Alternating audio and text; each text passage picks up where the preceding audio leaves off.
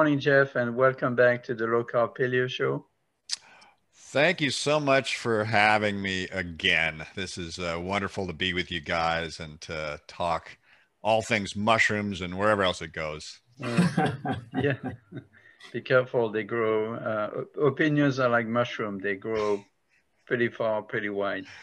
And in the Yeah, dark. well, well, and, and you know the old joke that I hear a lot is, "Oh yeah, I, I feel like a mushroom because I'm uh, I grow, I'm kept in the dark and fed bullshit."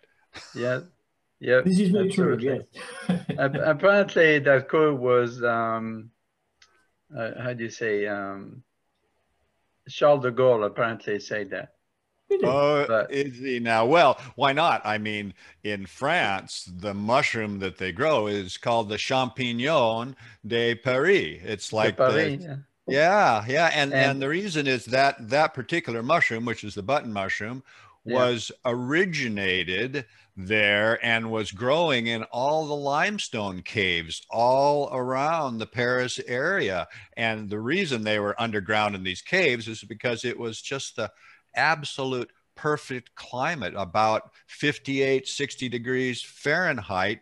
And that one mushroom, which is really interesting, this agaricus mushroom, does not need light to grow. And most Yeah. mushrooms need light. So, yeah, it was just a perfect um, match for growing mushrooms. They didn't have to build a building or anything, they just Right. put them down in the mines.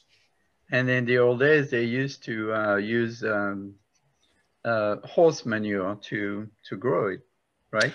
As Well, a- yeah, and and and you know it's interesting because they're not actually growing it out of horse manure, but what happens is uh, in the stables they lay down bedding, which normally was straw, and Yeah. so they would take that bedding, which had the horse manure and the urine, and they'd pull it all together, and then they would compost it. And of course, horse manure is just full of microorganisms, and that's what a compost does. It is a Hmm. microbial decomposition. So ultimately, that straw was broken down to a point where it became very selective for the mushroom that they wanted to grow. So it's a really interesting process. And one of the things I love to tell people about mushrooms is that they grow on agricultural waste products that otherwise what are we going to do with these things? What about all that straw? What are we going to do with all this straw that Yeah. we've got? So, any kind of agricultural waste, wherever you are in the world, that's one of the first things a mushroom grower will do is he'll look around and go, "What do I have to grow my mushrooms on?" So you're And, uh, converting this waste into a high quality food. Right, and in those days in Paris, there was no cars, so it was everything was horse-drawn, and so they had a lot of poop to scoop up, Yeah, and they used that. They used that because they didn't, you know, in the city they didn't have cows, so they used I, that as a, as a I growing know it- it- it's fascinating to look at some of those uh, old films or even new films that show the carriages, horse-drawn carriages in the Yeah. cities, and you're just thinking, "Oh my God, what was it like? Was it an army of people scooping it up, or Yeah, half of it yeah. just got left there, and if it rained and all the rest, and it's just like, wow." Yeah, yeah. You wonder how they managed to live through Well, that. Literally. Yeah, and let's face it, the sanitation in a lot of those cities in the 1800s and early 1900s was not good. No, no, no. That, that's how they learned to sidestep everything, right? So you had to dance down the street. Is that what you're saying? That's saying? right. Yep, yep. Good morning, Mark. I've- I almost forgot you there. Did you? No, that's okay. I, I don't mind being forgotten. That's fine. How could anybody forget Mark? Come on. I know. Jeez. He's just been quiet as a mushroom. This is very true. This is very true. Okay. So hopefully So- a, bit, a bit prettier. Mind you, I suppose Jeff thinks mushrooms are pretty. Uh, Well, do you know. I ever? They're beautiful. Of course, you're talking to an expert. So, uh, Jeff, thank you for coming back on our show to talk about your COVID 19 experience. I hope you are safe and well where you are. And uh, can you refresh our, mem- uh, our memory and tell us more or remind us who you are and what you do? Sure. Um, I uh, started a company. Well, I, I started growing mushrooms commercially on a very, very big farm in 1973. And this farm employed 300 people. At the time, it was um, growing 2 million pounds of the button mushrooms per year. And uh, I was there for 10 years. And I literally was living with mushrooms. We had 200 crops of mushrooms per year on a 90 day growing cycle. Um, so I got to see, you know, this process from start to finish, from building the composts that the mushrooms grew on to harvesting to you know the whole process. And and think about this for a second. Every week we prepared 320 tons of fresh compost 320 tons our, our, compost piles i mean if you're into composting our, our compost piles were six feet wide six feet tall and 200 feet long Wow, that's we had a machine.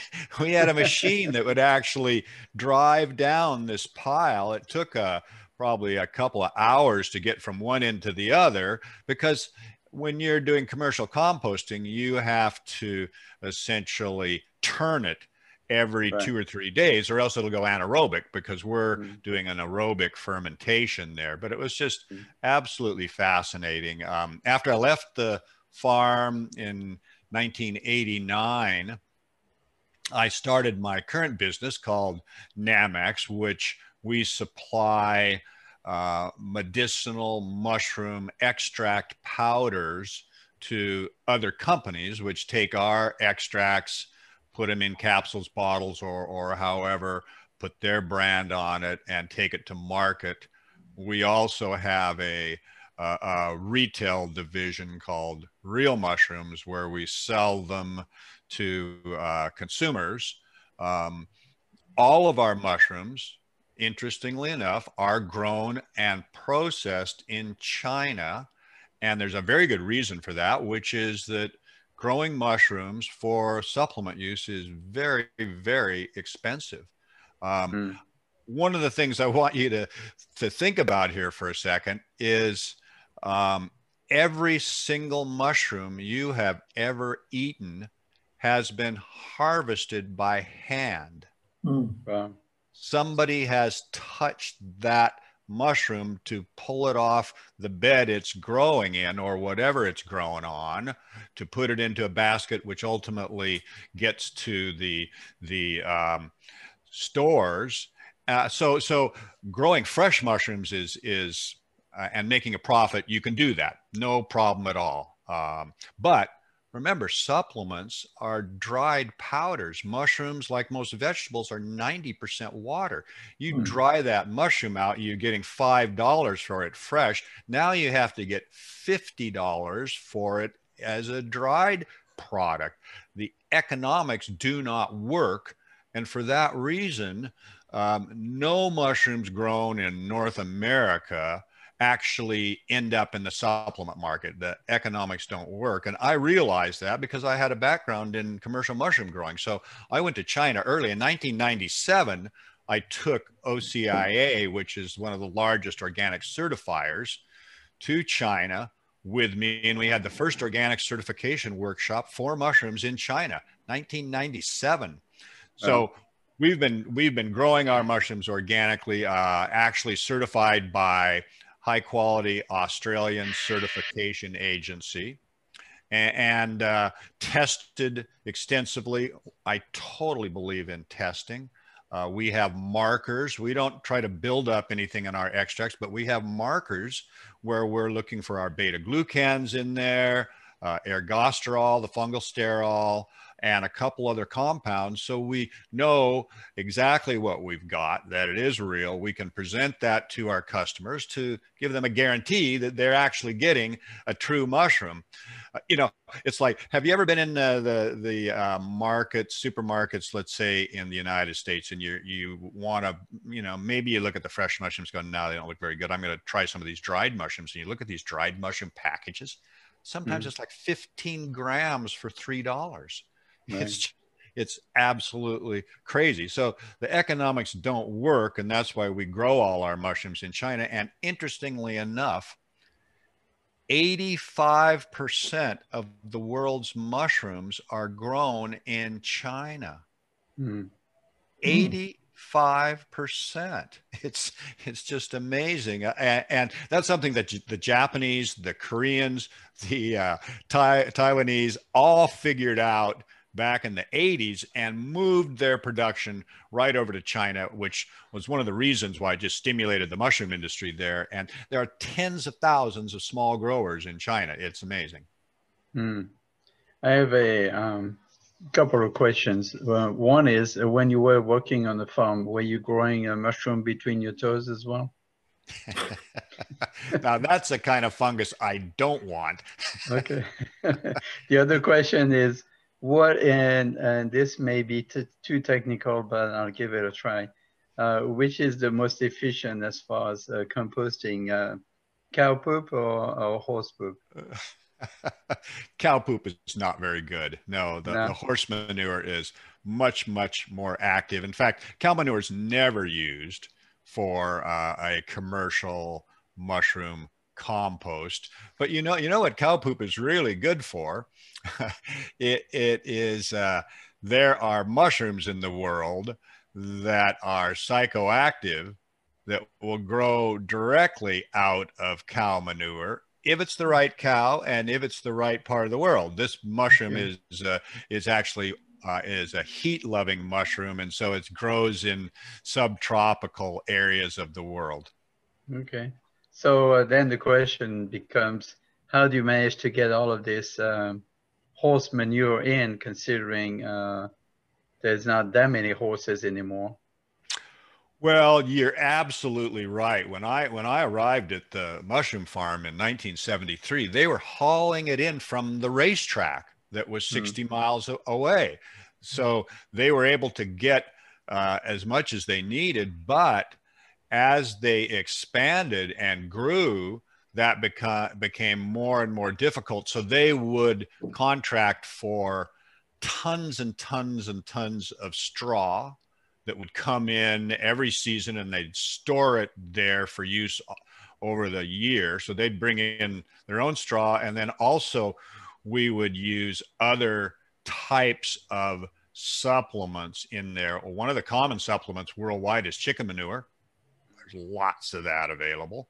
Yeah. Um, we also used what was called grape pomace, which grape pomace is after you've squeezed the grapes, whether for wine or grape juice or whatever, you have uh, stems, you have seeds. Uh, mm. We actually would process that grape pomace, uh, dry it, grind it to a powder, very, very high in carbohydrates. So it would be this wonderful activator that we could put into our compost pile. It would really heat it up because one of the things about a, a compost pile is getting the carbon nitrogen ratio correct and uh, certain materials like that grape pomace were high in carbs so you know sugars so you put that into the compost and man it would just light a fire mm. yeah because um, those bacteria uh, they grow on on uh, carbs, right? Sugar carbs. Well, well, you know what the the this compost is is uh, uh, fungi. It is uh, bacteria. There's a full uh, complement of different types of microorganisms that are in there, and uh, many of these are are heat loving microorganisms. And so there's a real interesting process because during this uh, composting, you could get up to temperatures of uh, approximately 80 degrees Celsius, you know, 180 degrees Fahrenheit, very, yeah. very hot. And, yeah. and at, at, times, I, I at one point had a, a, really interesting rod that I could poke into the pile and I could measure the temperature anywhere in that pile to see that it was composting properly. And the whole thing was to keep everything as tight as possible so that you didn't have too much air flowing in to cool it off. No, so you wanted it tight enough so not too much air, but you still did need air to go into because it's an aerobic fermentation. So there's Right. there's uh and and then actually this the final step in this composting was we would take it indoors in trays in this case, put it in a big room, a steam room, bring it up to 140 degrees Fahrenheit for a pasteurization type step, and Mm. then slowly lower the temperature over the course of about five to six days to where we would stimulate the production of very specific bacteria and fungi to do the final, uh, let's just say, finishing, the final fermentation on this compost, to where the whole idea in a mushroom uh, uh, growing uh, media is to make it selective for the mushroom you're growing. So this compost was very, very selective for this agaricus mushroom. That way, when you planted it into this compost, it would grow out very rapidly and other things would not grow. So it was a very, very specific uh, uh, type of fermentation and process. So you're telling us you have uh, different recipes for different mushrooms, different compost recipes? well, you know what? It's the the agaricus actually is one of the few mushrooms out there that is commercially grown in a compost. Most of the mushrooms that we grow are wood decomposers. Hmm. So, so in nature, they're growing out there on a log. Um, some of them may be parasites growing on a live tree, but a lot of them are just growing on on dead wood. Uh, So, what we grow them on is sawdust. Um, we'll grow reishi mushrooms on a small cut wood log of maybe six inches in diameter, maybe maybe uh, eight to ten inches tall. That's what we grow reishi on but all the others we have a standard little what you'd call a synthetic log that is um, sawdust with uh, a nutrient like rice bran in it. And that's what um, uh, turkey tail lion's mane shiitake maitake almost all the other mushrooms are growing on this sawdust substrate Interesting. Very interesting. So this is all of this sounds very scientific as well.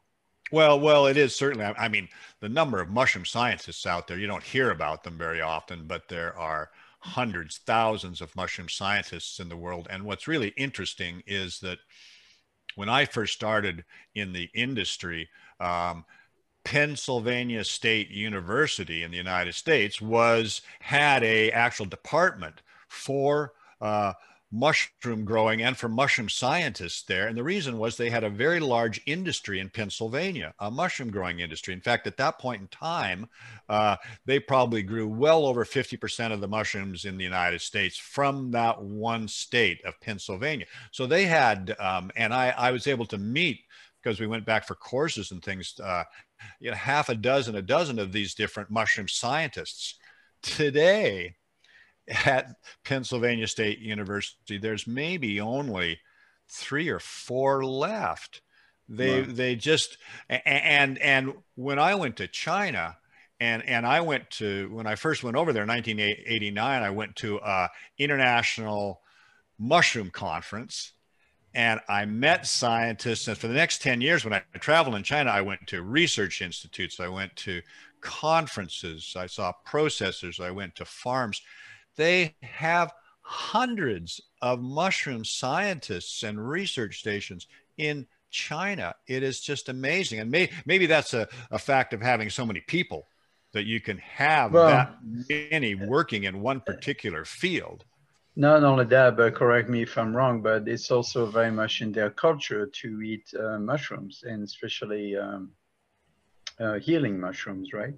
Absolutely, absolutely. I, I mean, you go into the marketplace there, and you've got twelve to fifteen different edible mushrooms that you can get fresh, and and, uh, any of those dried. And so, I mean, they even have cordyceps fresh in that market. I, I we we grow a, a cordyceps. We don't grow the the um, caterpillar fungus, which is the wildcrafted cordyceps. Caterpillar Mhm. fungus is wildcrafted up in Tibet, and Mhm. today the value of it is uh, around $20,000 a dried kilogram. Wow. well, not only that, when I tried to introduce that into the supplement market in 1992, people looked at me and they just said, I don't think our our customers want to eat caterpillars. Sorry, you know, and, and, it's like, besides, they're vegetarians. Come on, caterpillar meat? No, I don't think that's going to work. so, uh, so, so it, it you would never find that wildcrafted cordyceps in our supplement market in North America. In fact, even in China, it's only consumed by the wealthy uh, because it's given as presents and nobody can afford it except the very, very rich. Well, we've gone completely around that. And today we grow a different species called Cordyceps militaris. It has been used interchangeably with the caterpillar fungus we can grow that. We can cultivate it. It's the most beautiful fungus you've ever seen. These cordyceps are like uh, uh, small blades of grass. You look mm-hmm. at the uh, when they're growing look like a, a, lot of little worms growing and standing up. Mm-hmm. and this this particular species is bright orange.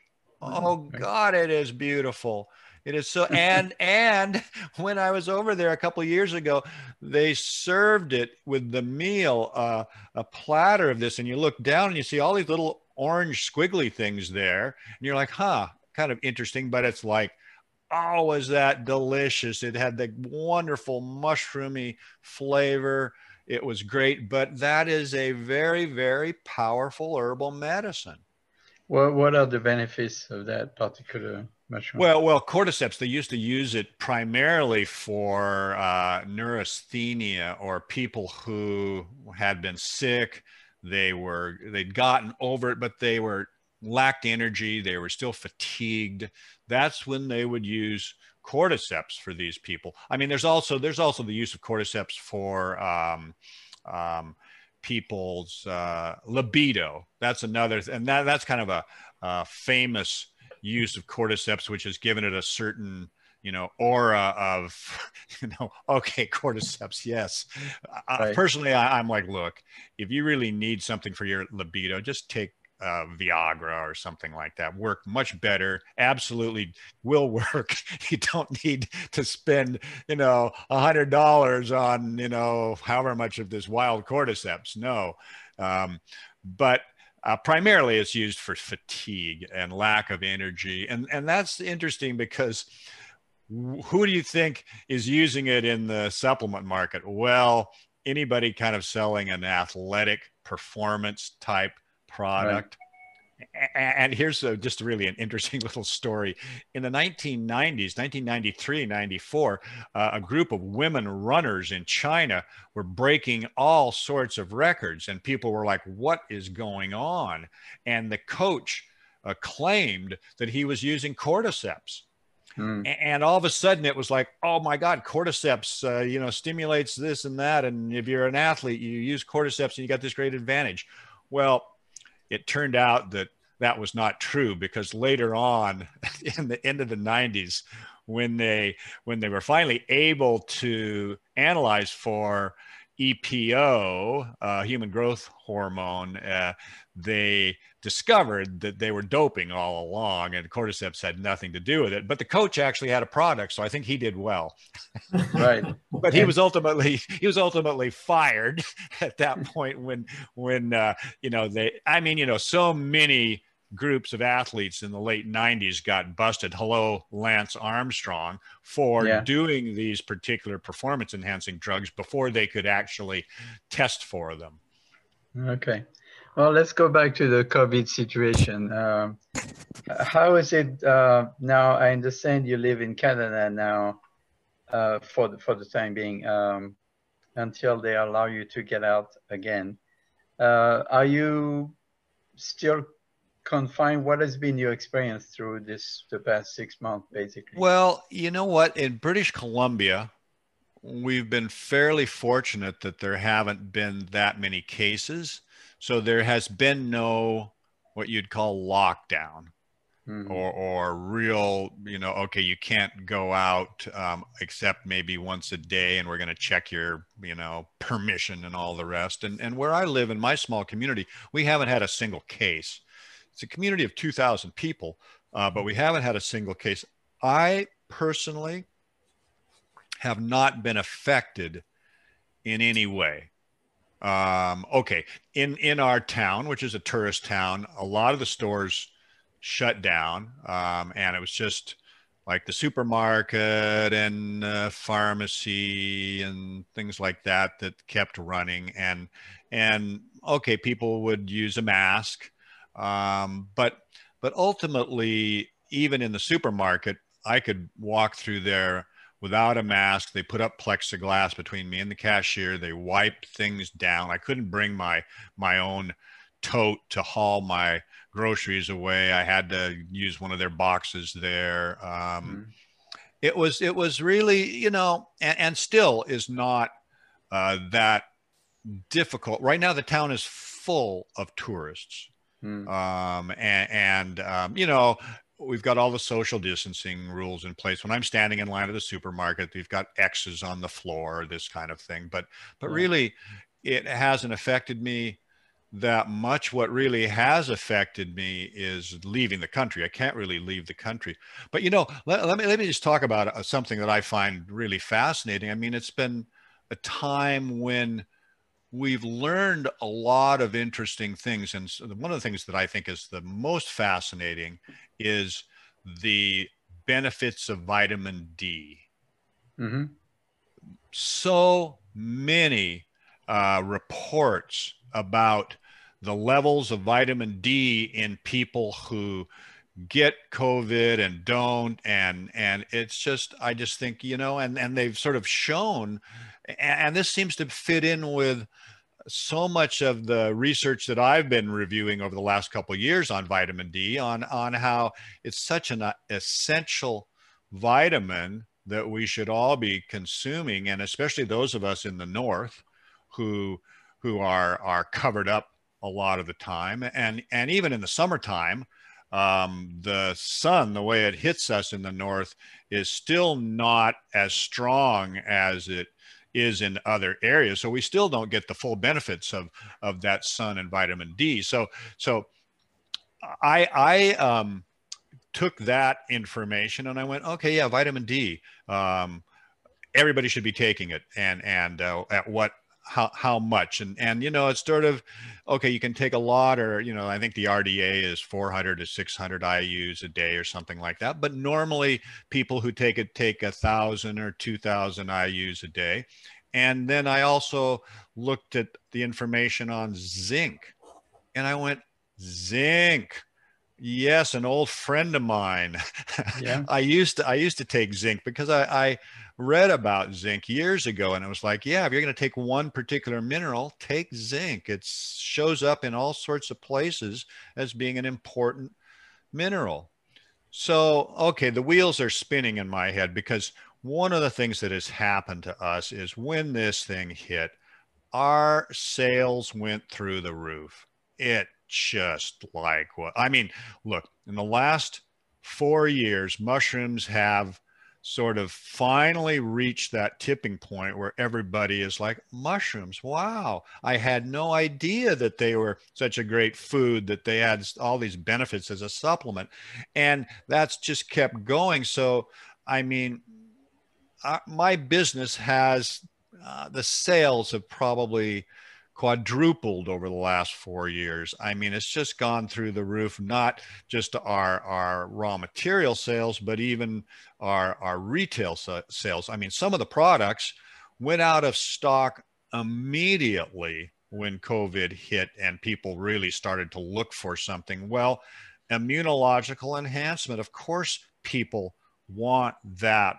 And so mushrooms all of a sudden became one of those herbs that people were like, yes, we want this. We've read a lot about it. So we're going to go out and we're going to buy these mushroom products. And so, so really, um, as I surveyed this situation, I went, you know what? Um, man, vitamin D, uh, zinc, mushrooms, I thought that's what I would love to be taking because I've kind of, I don't take a lot of supplements. I, I really don't. I, I, feel like most of what I get for my health comes out of my diet. If my diet's good, I'm not going to need to supplement. I use our reishi mushroom in the morning with my coffee.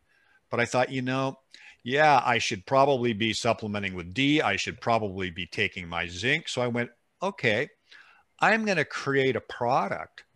Uh, I'm going to put our mushroom extracts together with 30 milligrams of chelated zinc, with um, 2,000 IUs of vitamin D. Put those three together. Now I've got the perfect supplement for me. so, mm, right. so, we've got this product out now. It's called Mushroom D2Z. I, I I'm just like brilliant. This is just so great because again, for me, it's like now I've got all three in one place where all I have to do is is take this one product and I'm getting my zinc and my my vitamin D and and here's the beauty of it. Now, I don't know if you've gotten into the weeds with vitamin D at all, but vitamin D uh, comes from different sources, and the primary vitamin D out there is D3, yeah. and D3 comes from lanolin, from wool. Yes, and and um, when you look at that process and how they are getting that D3 out of the lanolin, it's not pretty, no. not pretty at all. And, and, and um, they use chemicals in that process to ultimately refine it and all. Okay, I thought, okay. But the, the interesting thing is mushrooms have a compound called um, ergosterol. Mm-hmm. Um, you know, uh, vitamin D that that we produce uh, is actually from our uh, cholesterol. That's what is being the UV is hitting our skin, and the cholesterol that's that's that's there in our skin basically is what turns into vitamin D three. Right. Right. So so uh, fungi have ergosterol and that's the fungal sterol. When you expose mushroom powder to UVB light, it turns the ergosterol into ergocalciferol, which is the vitamin D2. And vitamin D2 has been around forever. It's something that I don't know if you know the history of vitamin D, but where they finally figured out that we needed it was back in the UK in the 1800s when the Industrial Revolution was like pumping all sorts of of uh, uh, smoke into the skies, blotting out the sun, building these cities where you've got you know high buildings and and uh, the sun's not reaching down very often. And so all of a sudden they had an outbreak of rickets and they're going what the hell is happening here? We've got rickets in the cities but not in the countryside. Right. They ultimately figured it out. And so starting in 1830s or 40s they started supplementing diets with vitamin D2 because right. they could create that from yeast which is also part of the fungal family. So yes. vitamin D2 has been around a long time. One of the world's experts on, on vitamin D uh, has stated categorically that the two act in the same way because there's a little bit of a controversy out there whether D2 or D3 is better and all of this. He claims they have the same activity, they will do the same thing. There may be some small differences, but it's just as good as D3. Well, mm-hmm. the beauty of it is that all I'm doing is taking a mushroom powder and exposing it to UVB light. That mm-hmm. turns that mushroom powder into a very high uh, value vitamin D. And I'm just like, isn't this wonderful? So, yeah.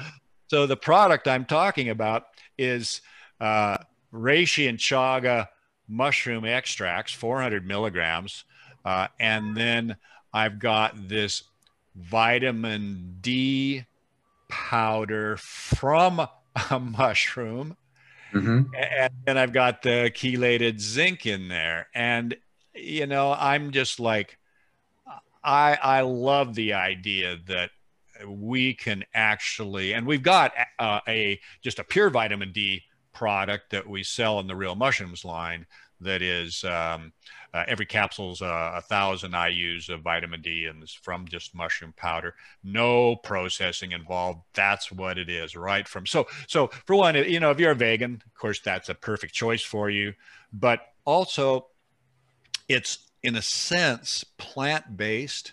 Um, it's simple. The processing is very uh, gentle there's not much going on there. So I, for me, I'm just like, this is what I love. I love this kind of stuff. It's like, that's what I love about mushroom growing. We're using uh, waste products to turn them into a high quality food, ultimately supplements. And here we can take those, those uh, mushrooms and actually produce a vitamin D powder. I just think that's the most wonderful thing in the world. Well, it, it it proves again that nature has everything if you know where to look and and how to uh, handle it. Yeah, it's right. it's just fantastic, and and so so I'm I'm still waiting to get my hands on the first bottle. It's it's out now, and it's just into the marketplace. I'm like, okay, when are you going to send it to me? I want right. some. so um, I already know the answer, but I, I thought I'd still ask you online. Uh, uh, you were not in China when this whole um, virus popped out, right? No, I wasn't there. Um, and and uh, well, we were there last year in September for an international medicinal mushroom conference, right. which was really which was really great fun, really enjoyable. Um, and we go there every year to do farm visits and right. to meet with our our production partners over there. This year, unfortunately, that's we can't do that. And and I was talking to my brother, who again lives in Shanghai, and he was telling me if, you come into China, well, you have to go through two weeks of quarantine. Right. and he said he knew somebody who recently did, and he says you don't get to choose which one of these isolation hotels they put you into. Mm. So he said his friend got put into a hotel where he said, you know, it was he he called it a three star, which maybe in China is you know not quite. Maybe it's only a two star or something. He said right. the the hotel room they had put plastic down on the floor of right. this hotel room that he was in, and, and he couldn't go out. Uh, they had to bring everything to him. But some of the other hotels, like the four or five stars, four or five stars, they could actually send out for meals but in this hotel no they just had to take whatever the hotel gave them so so this this poor person oh poor person was yeah. stuck there with like services lesser than his station really uh, should have given him well sometimes you have to do the best you can yeah. going back to go, going back to the health uh, aspect of it uh, i believe you and i and and mark agree that the best protection against this is a strong immune system.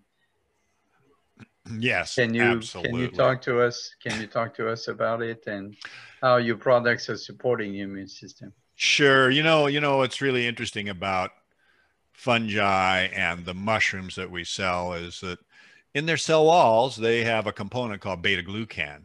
And mm-hmm. this beta glucan is part of the fiber in the cell wall. And one of the things about mushrooms is that they are mostly carbohydrate and a lot of that carbohydrate is fiber. So mushrooms are very high in fiber. So when you're eating them as a food uh, there's a lot of fiber that is going through and you can think of it as a prebiotic. It's actually feeding your microbiome. So mm-hmm. these beta glucans what's really interesting about them is that we have a receptor site. We have these receptors that actually are specific to beta glucans. And there's been a lot of lot of sort of um, query about why. and they think that maybe that is um, because what happens is when the beta glucan comes down and locks in with these receptors, they will stimulate the production of uh, immune cells. Uh, mm-hmm. So they will produce uh, uh macrophages and uh, NK cells and ultimately cytokines. And the the um, theory is that we have that to ward off fungal diseases. Right. That um, so so you know okay I, I don't know so the, these ultimately are theories on why we have these sort of things but the, the bottom line is that these beta glucans are what give mushrooms their medicinal quality the fact mm. that they can they can stimulate these uh, immune cells and and um, that's why that's why mushrooms are considered to be a um, um, um, adaptogen. You know, right. an adaptogen is something, and, and it, it's kind of an interesting term. It's it's something that's non-specific, uh, something that uh, helps to create balance. And, mm-hmm. and you know, for me, the way I look at health in general is that and I think this is kind of the the Eastern view of it is that um, something is out of balance mm-hmm. um, to create the illness that we've got, and so the whole idea behind medicine is to bring us back into balance. What is it that's creating this imbalance? Where where's that coming from? Is it is it actually a pathogen or is it uh, something else that we're doing in our life that's creating that? So so what we're really after is we're after uh, some kind of homeostasis, which is where the adaptogen has sort of gotten its name, is, is uh, helping to promote homeostasis. And the other thing that I look at in terms of mushrooms, and this is where the whole immunological aspect comes in, is that mushrooms are something that we should be taking as preventive medicine. This is something that is not necessarily, oh, gee, I'm getting a cold, I better ramp up my mushrooms. It doesn't really act that way. They really are in the background. We need to be taking them continually. They're there helping us out, out helping to sort of create that balance, help us in that way. Uh, so I look at them as really prevention and, and I look at them as kind of a classic food as medicine that to me is you know you know isn't, isn't that really what we want our food to be anyway uh, yes. we want it to be you know not only nutritional and feed us that way but medicinal in the sense of it's also helping us in in ways to to um, ward off um, disease. And, and, you know the other thing I, I like to say here too is that I don't subscribe to to these kind of we've got to fight this. Oh we got to fight it and kill it. And uh, you know and it's like th- this is something that you know I was sort of taught being an American because everything for them is kind of in that sense us yeah, fight. yeah. now look maybe war. maybe it's a war yeah well exactly and you look at the language the, the, they use for everything they've got that same language the war language that they use and it, yeah some just, uh, you know, someone someone you might not like has said uh, recently that it was a war against the invisible enemy. well, well, well, sure. I, I mean, that's classic. You know, the way that they will present these things and the language they use. There's the in the U.S. I've seen so many different wars, like the war on poverty, the war on drugs. You yeah. know, everything's a war on something, and it's like you know, I just reject that metaphor as being inappropriate. We may struggle against these things, but but you know, I look at it as we're we're in a in a ecosystem here where everybody is just you know essentially trying to get along. Some sometimes we have challenges when something has has uh, um, infected us in some way. We have challenges, but you know, it's almost like if if you act like water, you know, and water is just kind of flowing, and you just kind of flow around this and flow around that, and go with the flow here, and and uh, you hit a rock and you flow around it. That that's kind of to me what life is really about. You know, it's not about you know hitting a rock and then trying to break your way through it.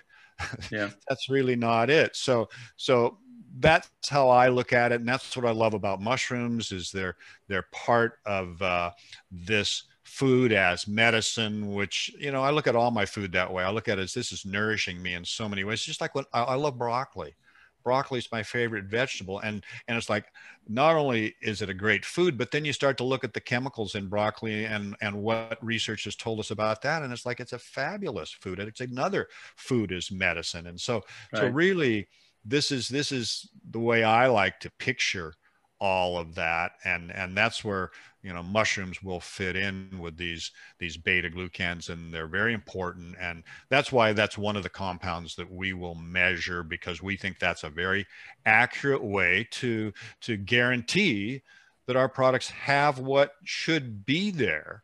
Uh, and and uh, we try our best to maintain the profile of that dried mushroom when we do all of our extractions. We're not trying to build up this or build up that. We just want the extract to have essentially the same level of beta glucans as the the uh, mushroom itself. So we know it's like 30% or or 50% or whatever that may be.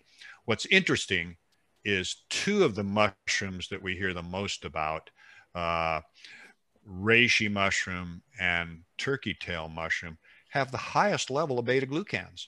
Mm-hmm. you know, it's just, I, I, found that so fascinating when we started to do all our analyses. It was like, wow, isn't that interesting? Reishi, which is so highly revered, has the highest level of beta glucans of all these mushrooms.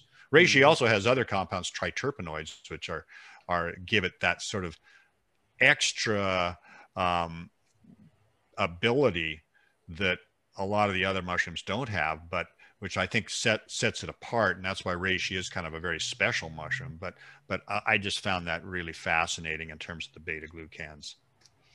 Oh I have a question that might be um, sound complicated, but I'm sure you you'll get, and I, I hope um, uh, I can express it uh, properly. So mushrooms keep our um, digestive system and uh, gut healthy, which the gut health has an influence on our moods and how we um, feel, you know, as, as far as mood, depression, so on and so forth. Would you say that in these difficult times where a lot of people are depressed, would you say that your mushroom can also help the mood, uh, elevate moods, people's mood? Well, you know what? That that's really interesting because um, one of the mushrooms, lion's mane, they've been using it in uh, clinical trials for uh, uh, early onset dementia, mm-hmm. Uh, depression, and, and you know bringing up this whole idea of the digestive system and and its functions on depression. That's one of the areas where they've used lion's mane traditionally too is for the digestive system. So not only does it have these compounds in there that stimulate uh, what's called nerve growth factor which helps to organize the uh, neurons in our brain uh, not only to stimulate that, but it also has, and I don't know exactly what the mechanisms are because I haven't read a lot about that, but but it's kind of interesting that you should bring that up because I, I never would have put that together until now. And so now I'm thinking, well, maybe that's one of the other reasons why it has this benefit in terms of and why they're using it for dementia and depression and so on. But but you know, um, I don't know if well, you mentioned you you mentioned uh, earlier the effect of mushroom on uh, certain mushrooms are neurasthenia, which is a fancy word for depression, isn't it? I, I looked at neurasthenia as being again sort of that tiredness and and fatigue.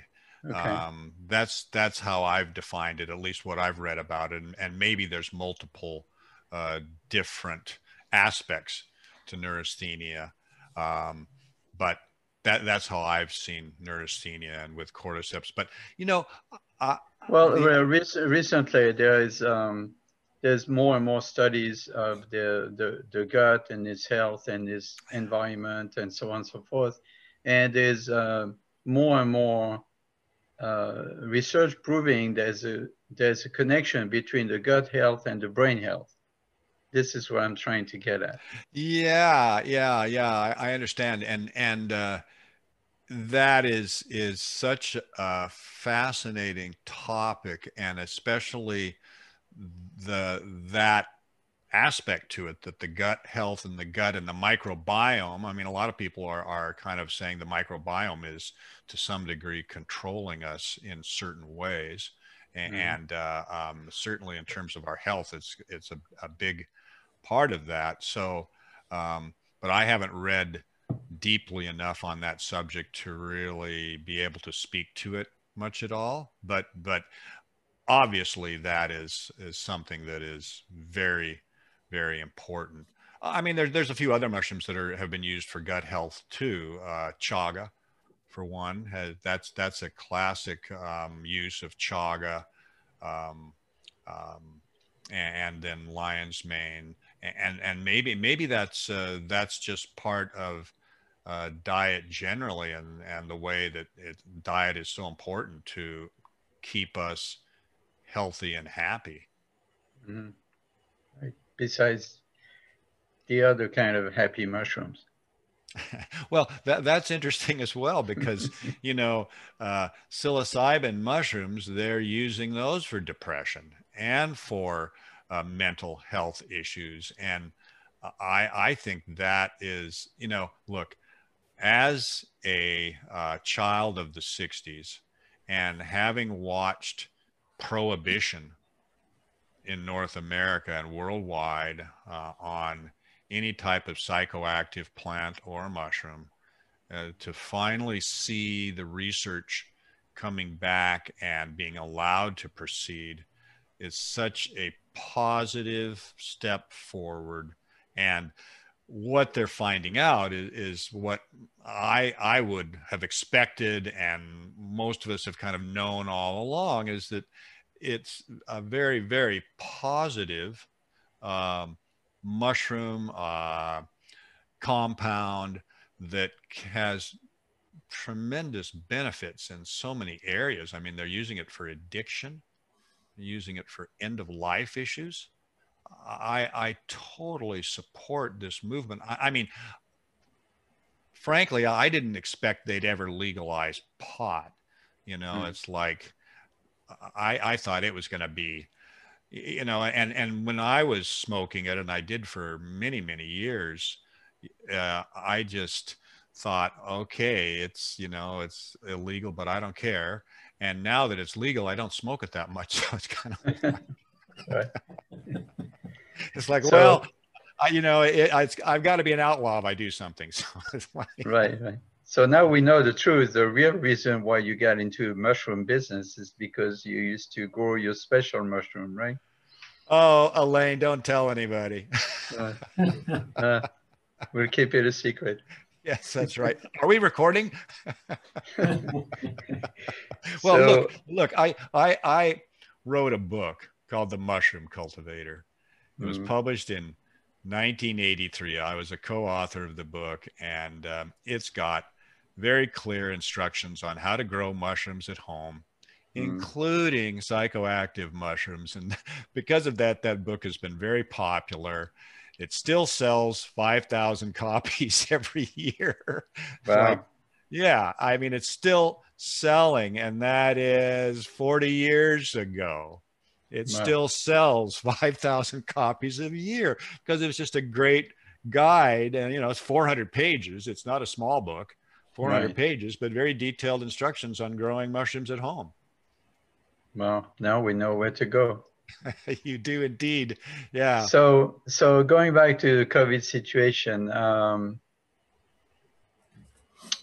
do you have any special recommendation on how people can uh, not survive? That's the wrong word, but you know, get over this without too much uh, damage, whether it's emotional or, or, or health wise?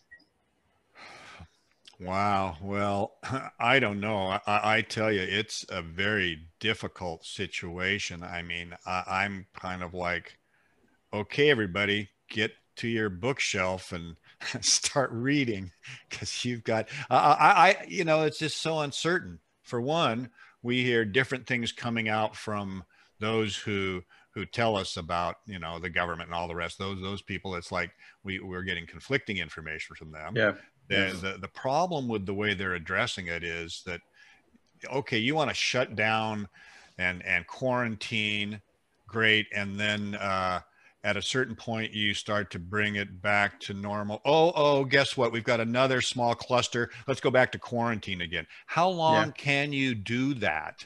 You I think, can't. The, the, I mean, the damage that they're doing to people by doing that is is outrageous, especially right. So you know, that's absolutely outrageous. Constant fear, you know, uh, fear relief, fear relief, and they keep you on the edge.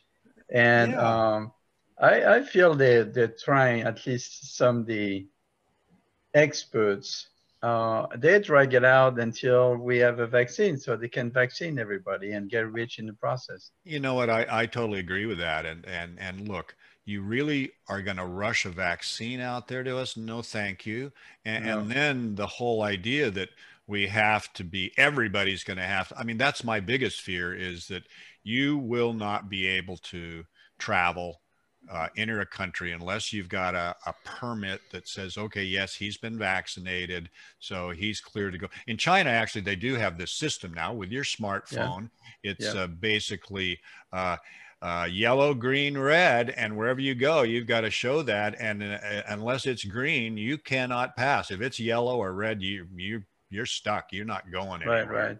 It's so, uh, so, basically it's basically Bill Gates' wet dream. Oh, it absolutely is, and I don't trust the man. you know, I mean, I mean, I mean, look, Bill Gates is a convicted monopolist. They got him back in early 2000. He kind of rules the world with his uh, Windows operating system. That's why I don't use any Microsoft products. Well, I guess that's why he's getting into bugs now because he's he's bought he's bought millions of dollars of shares into uh, different uh, pharmaceutical companies that are working on vaccines right now. Oh yeah, absolutely. He's he's I mean I mean very deep into vaccines. I mean right. Totally into that. So he's uh, and, and you know what? Look, if you if you start to get into it and read a little bit about him and his vaccines, it's not a pretty picture.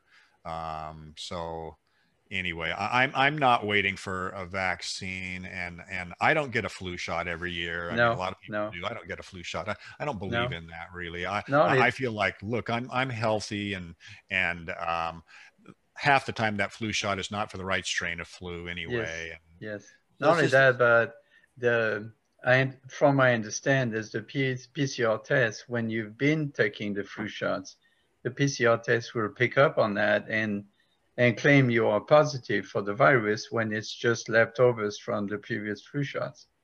Yeah, yeah, right. Uh, it, yeah, and, and, you know uh, that's the the the situation for me that I'm really worried about is that they're going to use this as a method of basically tracking and tracing and and maintaining yep. where you can go and where can't you you can't go and, and, just starting to restrict people. I mean i mean really we're getting to a point where we can't even leave our country or enter another country without even more permits of some point. So they're really sort of restricting us in that way and and I, I don't like it, period. Yeah, no, that's I'm absolutely with you on that. And I believe Mark is as well. Uh, it's a it's a matter of um, just controlling the population, like uh, the same way they tag they tag animals, right? They'll they'll be tagging us and microchipping Abs- us. absolutely, you can just see it coming. You know, it's just like it's just like I've been watching the whole thing of of digital money and watching you know all the little trial balloons about okay we're going to go cashless and you know you hear about it for years and years and slowly they they're working towards that and, and that's where it's going. It's there's no question in my mind that we'll be cashless in 10 years uh, if not earlier and certain places are already china's pretty much cashless at this point in time. I mean it is right. like everybody. I mean and and look the other thing is is if you don't have a smartphone you can't travel. it's Right. that simple. You may not even be able to live a life without a smartphone. And Right. Uh, so that's the other side of it too. And and I just call the smartphone and the and the people using them, and not all, everybody obviously, but the zombie apocalypse. I mean, Yeah. I don't care where I am walking down the street and there's zombies walking around and they're just like this the whole time. And I'm just like, Right. oh my God. Or you get on any sort of public transport or something, and everybody's sitting there like this. It's like, okay, I, Yeah. I kind of get it. This is a me- this is some little machine that was made for people waiting in line or or Yeah. something else. It's the new book where you can stand stand there and play games and like, okay, I don't care if I'm in line. I'll just play games for the next couple hours. That's right. Yeah, it keeps people quiet and and and more more docile. I mean, that's it. You know, in the old Yeah, days when you when you get the line and somebody tried to get to cut in front of you, that was hell to to be paid, right? Now it's like people don't care anymore because their their mind is somewhere else. Yeah, Um, yeah. It's a, What what's your what's your take on mask as a on the on the mask. Yeah, Well, you know what? It's it's one of those things where you know it just gets bounced back and forth. I, I read something this morning, and it said that of all the patients that had had gotten COVID recently, some study that was just done, they said that uh, uh, 80% of the people were mer- were claimed to be wearing masks all the time. yeah, yeah. Well, okay. Um, I also just I've been watching the reports out of Sweden, and, and I just saw something this morning from Sweden, and it uh, a woman there uh, had a video showing her getting on uh, the subway and uh, everything. Nobody's got a mask on. Yeah. And, and and say what you will about oh yeah well they had a, a lot of deaths more than Norway and all the rest No. yeah they kept their economy running and in terms of the uh, actual from what I've seen anyway they're not getting this second wave the way a lot of these other countries are I- I just think the thing about it is is that you can't shut everything down because you've got a cluster of cases then kind of try to go back and then have to shut it down again and again Yeah. And again how long can you do that while you're ruining people's lives and people who who are may, maybe they need to have different surgeries or medical uh, types of uh, of uh, um, issues that they need taken care of and you've got you know life isn't just isn't going on like it should. So there's right right. And and that's one thing that people never or at least uh, the the media doesn't ever focus on is that all of these hospitals that are shut down to everything but covid then you have all these other sicknesses you know um, heart disease cancer blah kidney disease so on and so forth that do not get treated and they're not getting their treatment as needed. And the death from that is tremendous. Not, not Well- to mention not to mention suicide and alcohol abuse and so on. So Oh forth. yeah, all of the above. Plus, you've got uh, a tremendous underclass that now does not have those gig jobs or whatever they are to make money. You've got so many businesses that have been shut down. uh, yeah, I mean, if you're in the restaurant industry, I feel sorry for you because uh, I mean, look at it. You, they're they're making it so that nobody wants to go to into a restaurant anymore. Uh, Right, right. and I, and- I used to drive. I used to drive for Uber, and I lost that gig because well, yeah, well, there you Who- go. who wants to take a chance?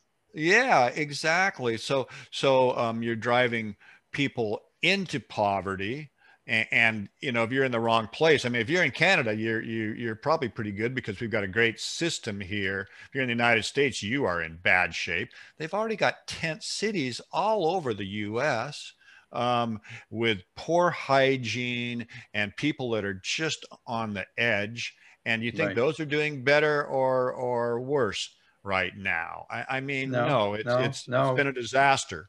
We're looking at potentially millions of people uh, on the street, additional on the street because of uh, this situation, people losing their jobs and left and right, and mostly in the lower social economy level because you know all the high tech people pretty much they can work from home. Microsoft just told its employees from now on you just work from home. Uh, going back to, um, there was an interesting, uh, I think it came out yesterday, Dr. Nabarro from the CDC claimed that the lockdowns were extremely um, detrimental to economies. Finally, the CDC admits that the lockdown is not a good idea. I found that to be a very positive statement, and and I thought it was about time. And, and you know, unfortunately, in the U.S., everything in the U.S. gets politicized. It, yeah. It's it's like you're on one side or the other. It's like you're either for them or against them, and it's just this ugly situation where where you know at a time when they you absolutely don't need this kind of thinking and this kind of politicization of everything that's what you've got down there and and you get people that are being shot in the streets over their political beliefs groups coming together it, it's just insane well speaking of the one we shall not name uh, what did you think about the situation where he got sick last week and then within two, three days he was out and he was fine again? Isn't that a positive sign for the rest of us? I mean, for people that are afraid of the virus? Well, you know, it is. It, unfortunately, it's just you, you just don't know in any kind of these situations. But but but certainly it it can be taken that way. You know, unfortunately for this man, he's he doesn't really know how to express himself very well. So he's always, you know, sort of like saying things that, that you're just kind of like shaking your head. I mean, it, it's he's not he's not that great a communicator. Let's put it that way. I like the fact, you know, don't get me wrong. I I I'm not on either political side. I like the fact that he he has to go directly to people, but sometimes what you know, like with Twitter and stuff like that. But sometimes yeah. you're just like what are you saying here really you know it's like and so both sides to me are are so corrupt right. it's just like it's just a corrupt country well some people um, claim that there's a there's a reason a reason behind all this madness when it comes to the one that shall not be named. so you mean to say we're we're we're in a forum where we can't even say people's names? That's where it's gotten well, to. Right? Well, you it's know, just, it's just funny, you know, we, and, and I understand. I, I, have to I have to assume that a lot of our followers are against him, so we'll just we'll keep. Him, I, I uh, know, I yeah. know, and and uh, it's it's funny because I have a brother who's a deep deep supporter of the president, I right. have lots of friends who absolutely hate him. Yeah. And it's like, you know, I just kind of stay out of it because I don't want to, I don't want to get involved in that because to me, the political system in the US needs reform, desperately needs reform. And I don't see any reform on the horizon at all. So I'm just like, you know what?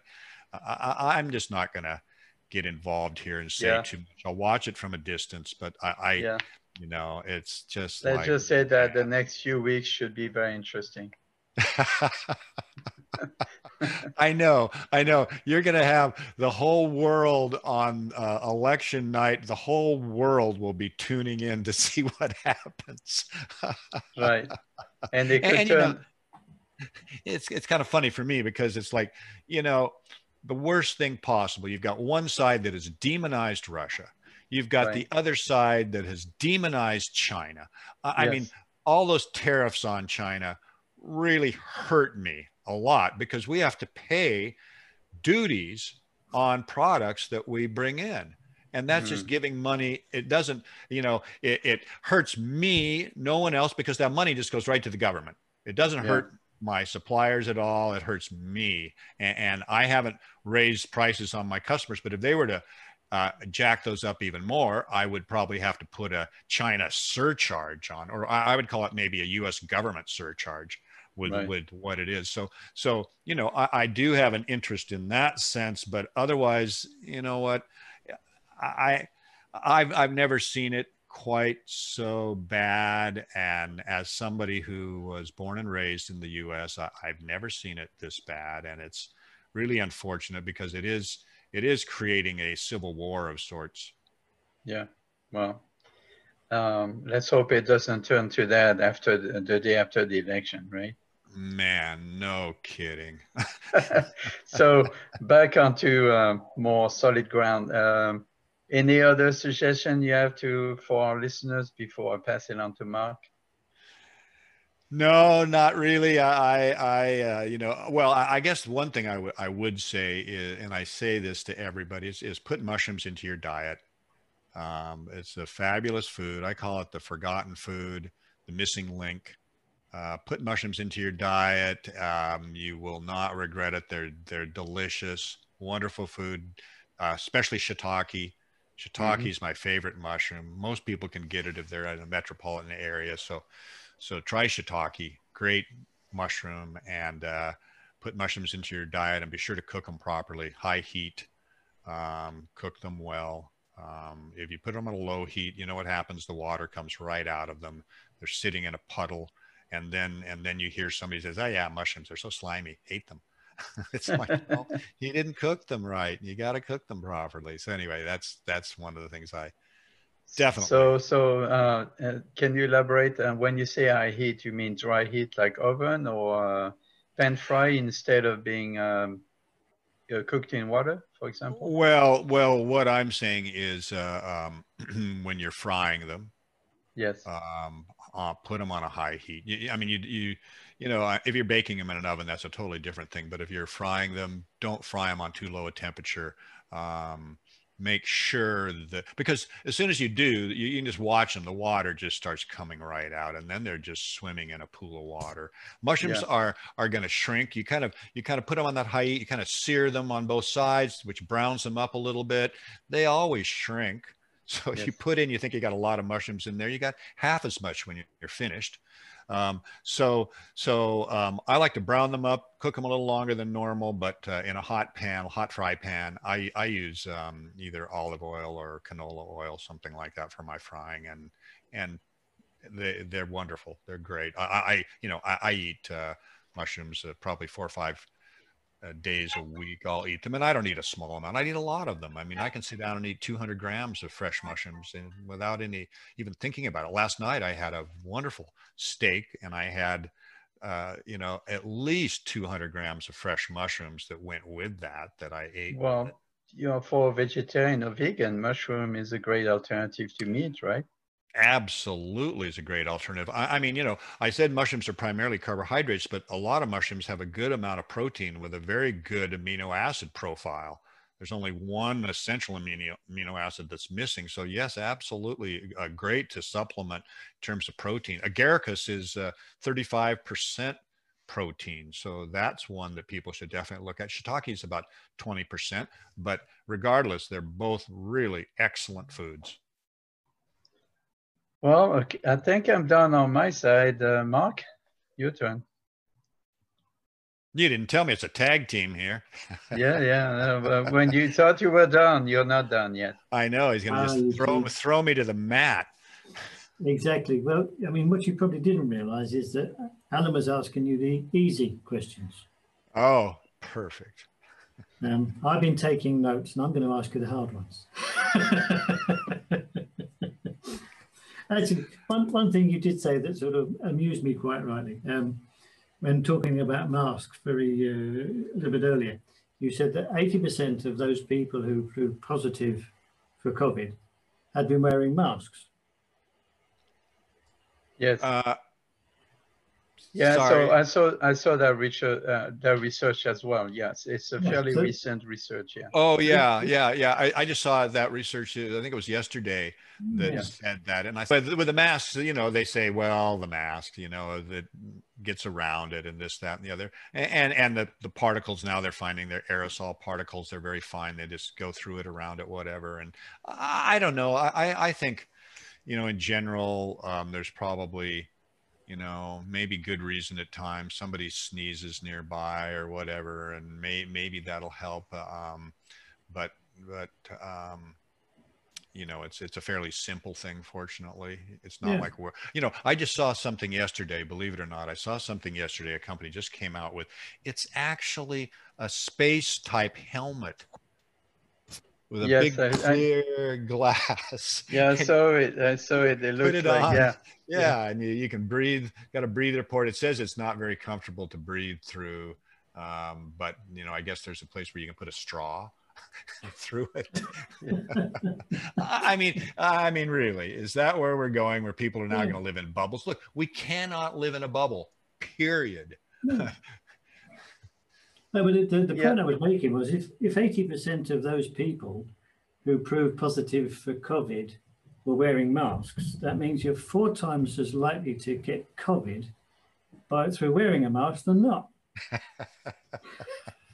Actually, I'm looking at this study right now that says, uh, is, and there's a chart. This chart shows areas with the highest number of daily cases uh, in the past two weeks, and 19 of the 20 areas with the highest COVID-19 case have mandatory mandatory mask mandate. So the places where they force people to put the mask on have the highest level of cases than the other kinds. Yeah. I, I don't know. You know, it's like, again, there's just too much conflicting information out there. And, and I, I just, you know, it's so hard to sort through it. And, and, uh, you know, you, you run with one of the things they say, and the next thing you know, they've turned around and claimed the opposite. It's just, you know, I, I, I, I personally, I, I, you know, you know, we we to some degree have used the Swedish model here in my community.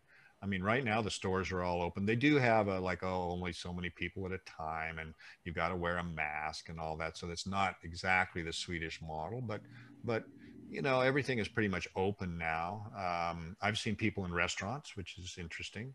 Um, so so you know, but but maybe it's just the fact that we live in a country that is much more socialized that's the problem with the us it's just like so unsocialized in mm. that sense and people go their own way and have their own ideas which which is fine but that that does create a little bit of an issue when it comes to everybody getting with a program to do something like in sweden it's a homogeneous population so um, but uh, you know I, I think their model has worked better i think fewer people have been put into a compromised situation from uh, economically, which which is really important.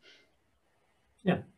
Anyway, Jeff, I mean, you've already given us a huge amount of information. So before we go any further, um, in case people want to follow up on what you've been saying, where can they get hold of more about you and what you do?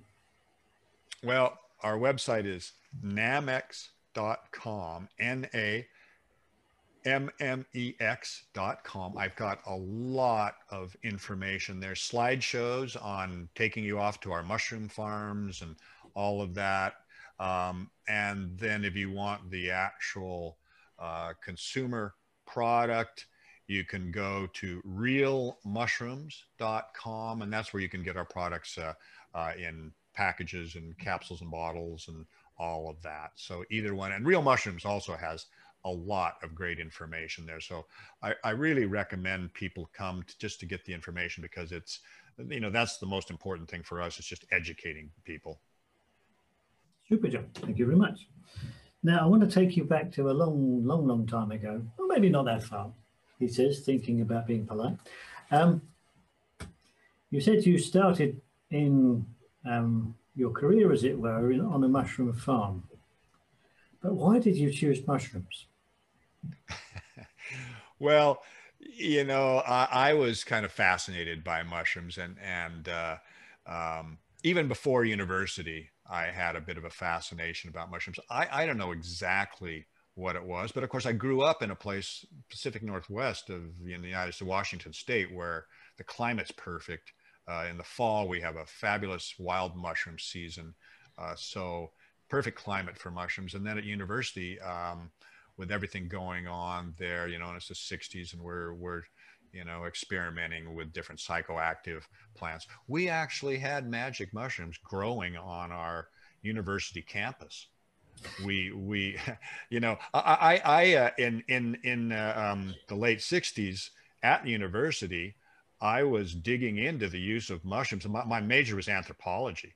I was digging into the use of mushrooms uh, by people uh, historically for food, for uh, medicine and for shamanic purposes. And and there was there was some really interesting information that was starting to come out at that time because in the 50s, a New York banker named Gordon Wasson um, got some information from others that there were groups of people in the mountains of Mexico still using psychoactive mushrooms in their healing ceremonies. Can you imagine after all of this time and, after the Spanish arriving in the 1500s and and basically repressing all of the native religions and so on, there were mm-hmm. still people in the world that were actually using mushrooms in a in a healing uh, way. Psychoactive mushrooms. This was this was huge news. It was a rediscovery of this, and that uh, as well as other writings by other authors that were all of a sudden starting to come out. I, I just became very fascinated with the whole subject. And then, of course, by uh, the fact that they, I found out, you know, that they grew in my area wild was like, wow. So, so there's, there's a quite a, a, a movement in the Pacific Northwest during that period of like-minded people, uh, not just for the psychedelics or psychoactive plants in general, but for mushrooms, we had a whole kind of mushroom gathering in the late 70s uh, with three other men. We put on four mushroom conferences that brought in educators on identification of mushrooms, um, uh, shows on on um, use of mushrooms in a psychoactive way. Uh, I did workshops on uh, cultivating mushrooms.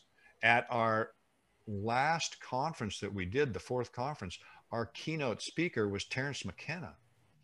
so this was like a really, you know, a really interesting time. And and you know, when I got out of university, I'm, I mean, I, I went to Mexico actually. I lived in Mexico for a year and a half uh, in mushroom country, just following that track. And then when I got back home, it's like, how do I get a job in, you know, with a degree in anthropology? And then I thought, well, actually, I'd really learn, love to learn how to grow mushrooms. so there's one mushroom farm in Washington State. I went there, applied, got a job. I was there for the next 10 years. Excellent, excellent. So sort of it, it grew on you almost. Yes, exactly. Not on my toes, but it did grow.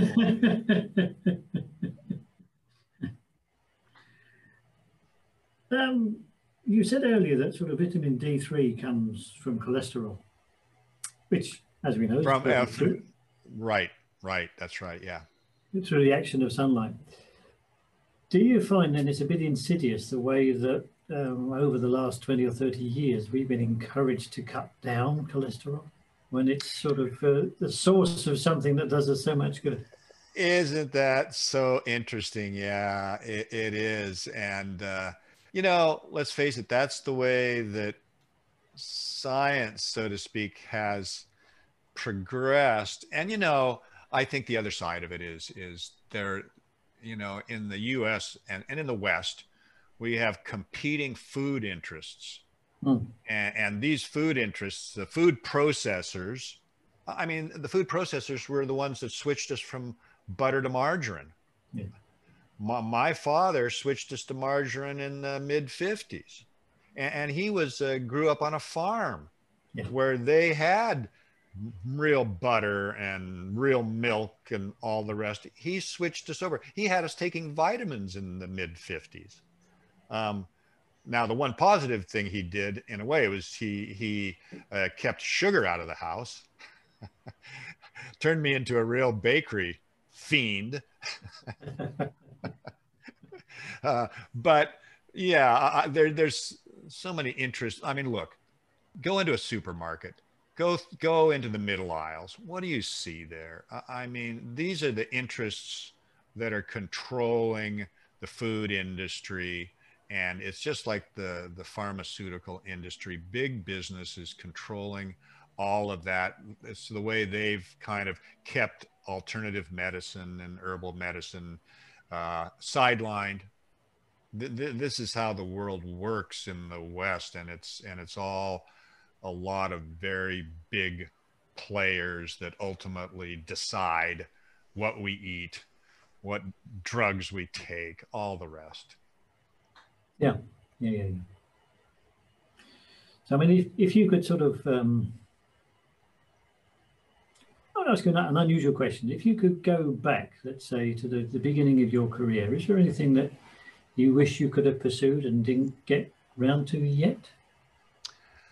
Um, yeah, to some degree, it would have been uh, interesting, I think, to have, oh, may, maybe gotten deeper into anthropology, carried on with that. I, I was actually not a very good student, um, and even even taken more courses in botany, and and you know, I, I had a couple of mycology courses, but I, you know, having taken botany would have been kind of good. You know, honestly, I was not ready for university. I, I you know, I, I, had the the grades and all that, but I was not a very good student. So, you know, and, and look, it was the '60s. The '60s was not a good time. I mean, it was a good time, but it was not a good time to be a student. There was too hmm. much other stuff going on. And remember, um, for us in the United States, um, there was a war going on I mean, we were out in the streets a lot too, protesting the war. Uh, so there was just so much happening then. And, and, plus, it was just such a wonderful time for music. You know, the sexual revolution was happening for God's sakes. I mean, were you supposed to sit back and do nothing there? I mean, it was like a really, really interesting time. Yeah. So, I mean, you're obviously then quite happy with the way life has sort of uh, panned out for you in many ways. You certainly seem very happy. So, I mean, yeah, I know that starts from a good health position. I would say, generally speaking, yeah. I mean, you could look back and say, okay, there's a few things I should have done, but didn't. But in general, I would say, yeah, I'm I'm pretty satisfied with it all. I mean, for one, I have no debts. which is a very good thing. And that's something I've got two very wonderful sons uh, who actually work with me in the business, which which has been just fantastic because that means I get to talk to them all the time. I did not have that kind of relationship with my father. Maybe I spoke to him a couple of times a year. yeah. yeah, yeah. so you're you're obviously a very very happy person in the um, sort of in the, in the roundest sense of the word. Um, with all these very nice products coming out. Now, you, you spoke earlier that you sort of developed one almost in response to the, the COVID situation. Yeah, um, yeah. Are there any more coming out that we can keep an eye out on? Well, yes. I, I mean, we're we're really trying to expand out the retail side of things and kind of develop. We don't want to be too much of a me too kind of develop product development, but we'll definitely come out with a, you know, our, our current vitamin D product is a thousand IUs. It's very expensive. And um, once we get up to where we're in major production of vitamin D, we'll step that product up and we'll bring the cost down. And I think, I think that's going to be kind of a revolution for us mm. and in, in general that you'll you'll have these vitamin D products coming directly from from mushroom tissue that um, will be uh, similarly priced, maybe a little bit more expensive, but they will be not nearly as expensive as what we sell them for now. And I'm really looking forward to that. And and you know, there's always interesting new mushrooms that are coming along that have interesting properties. We're always on the lookout for mm-hmm. that, and and that's where going to these conferences like in this conference, the medicinal mushroom conference last year in China was just so great because we met so many people. We saw a lot of presentations about that. Um, uh, you know, uh, so so in that sense, you know, the business is really something that will grow. It will continue to be creative, and, and part of that is having my sons involved because they are going to ultimately be those who take it forward, not me. I mean, I'm I'm slowly, slowly. Well, I, am pretty much out of day to day stuff as it is, which is great. Uh, we've got more employees now, and I'm training people all the time to be able to take uh, some of the stuff that I do. I would rather be doing what I'm doing now, speaking to you than and and doing more creative things, uh, looking at the research and so on, than uh, any kind of day-to-day stuff. I mean, I'm really involved in quality control because I really believe in that. So I'm really involved in looking at all the testing that we do and and new projects because we got a lot of new projects for for our testing and uh, being able to test, for example, lion's mane for some of the compounds there. So we got all that. But you know, really, uh, what I love to do, Mark, is I love to fly fish for trout in rivers. Mm-hmm. that's that's my passion. So that's what takes me to Argentina. And at some point, you know, I, I really got the other thing I really am interested in is coming to the UK and wandering around looking all, at all of the ancient sites, all the ancient stone monuments and dolmens and things like that. I'm very fascinated by that too. Yeah, and of course in South America you're surrounded by sort of very ancient uh, stoneworks and so on. Yeah, yeah, yeah. In fact, I love ancient cities. That's that I really love. When I travel, mm. I love to go to any kind of city that's still got that section of the city that's the yeah. old city, so to speak. Yeah. Um, I mean, you spoke briefly earlier about um, how mushrooms have been part of the diet um, and the medical usage in, in many different civilizations throughout the ages. How far back have you traced sort of uses, use of mushrooms medicinally, for instance? Well, medicinally, you can trace them back to, I think, the um, about the second or third century. Um, um, I want to say uh, AC. Uh, is that right? I mean, the I'm trying to uh, or well, I mean it's BC, but but basically yeah that far back there and and then the the actual psychoactive mushrooms you can trace them back for thousands of years through rock paintings and uh, other types of ancient monuments and records that we've got mm. out there. So uh, I think mushroom use has been around as long as you know we've been humans uh, looking for interesting things to eat, and, yeah. and, as we do, we come across these really interesting uh, plants that take us into other dimensions. Let's say. So I think they've been around for a long time, and and there's actually some theories out there about the use of psychoactive mushrooms on on our development. and I, I, think that's really interesting as well. That, that's certainly a possibility. You start to take these things and they're they're like giving you uh, this heightened acuity visually, mm. um, sense of smell, sense of taste, sense of hearing. All of a sudden, it's like sharpened 100%, which kind of is interesting too because it shows us what is possible. And I think that's one of the things that they do is they show us what is possible mm. because I think as we as we are are um, programmed growing up, it's just basically a matter of shutting us down to where we only utilize a small part of what we're capable of and only mm. what's necessary for keeping this uh, um, uh, economic wheel in motion. Yeah, yeah, that's very true.